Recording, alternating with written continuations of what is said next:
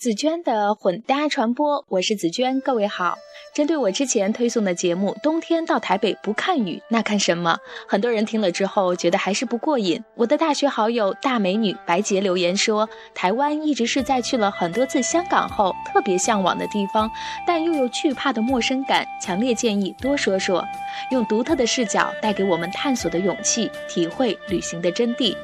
那以后的节目中，我也会陆续讲一些台湾的人文故事。今天我就和大家分享一个发生在台中的传奇故事。当然，故事的源头还是来自我的台北闺蜜小春。眷村这个词在台湾有特别的含义，它通常是指1949年起至1960年代，在国共内战失利后的国民政府为安排被迫从大陆各省迁徙至台湾的国民党军以及他们的眷属所兴建的房舍。眷村曾经走出许多名人，像宋楚瑜、吴小莉、邓丽君、刘德凯等等。六十年后，这里虽然已经凋零，但它孕育的人才和影响力却意外地成为台湾软实力的亮点。其中，在台中有一座奇特的眷村，它就是位于台中岭东科技大学后面的干城六村。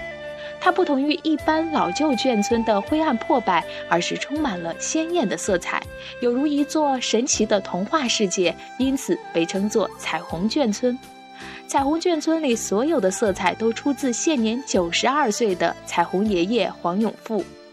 原籍香港的黄永富早年响应“十万青年十万军”的号召从军，后来随部队到达台湾。当眷村面临被拆除重建的时候，晚年生活苦闷的黄永富在八十六岁那年开始用油漆在自家住宅前的墙壁上涂涂抹抹，后来逐渐画到了邻居家的围墙和院子里。再后来，整个村落都被他笔下的色彩艳丽、俏皮夸张的画作铺满。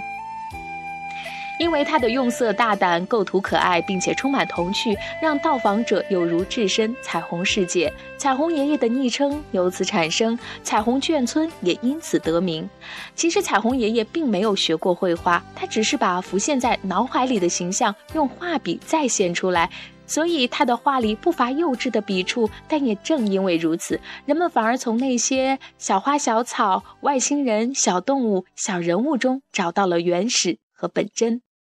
彩虹爷爷的家是很容易在巷子里头找到的，因为他家的大门上已经贴满了游客留给他的字条，上面写满了祝福的话语。彩虹爷爷，您的创作让平凡的眷村有了不平凡的色彩，画得好漂亮，请继续缤纷下去吧。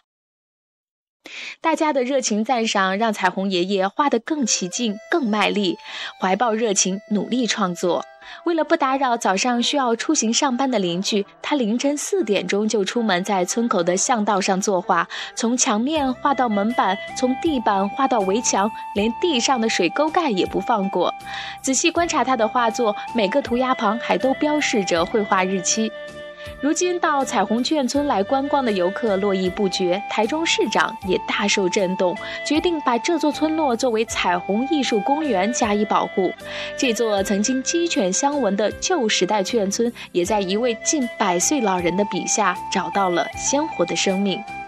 不过，无意中创造了一段缤纷传奇的彩虹爷爷，就在他的官网上说：“很高兴大家喜欢这个地方，喜欢我的涂鸦创作，但是希望大家参观的时候记得不要乱丢垃圾跟打扰附近的居民哦，一同维持环境清洁，让彩虹眷村可以长长久久，才能让每个人都可以欣赏到我最完整的作品哦。”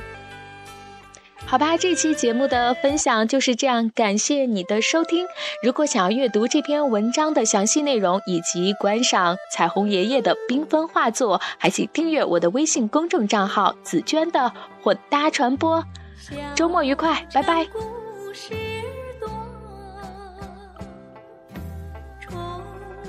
像你。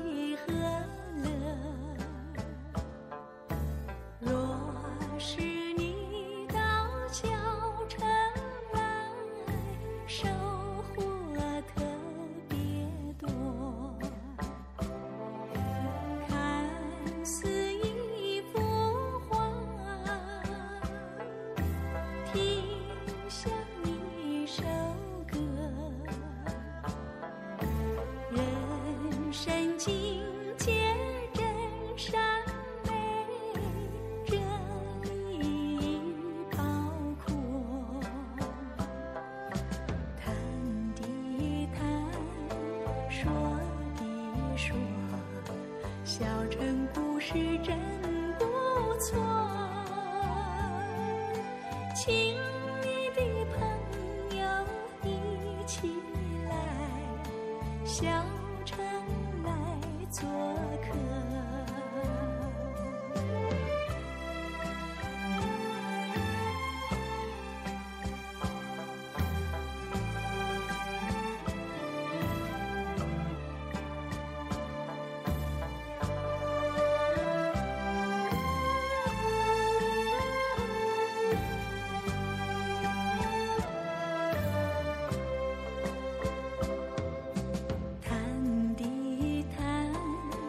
说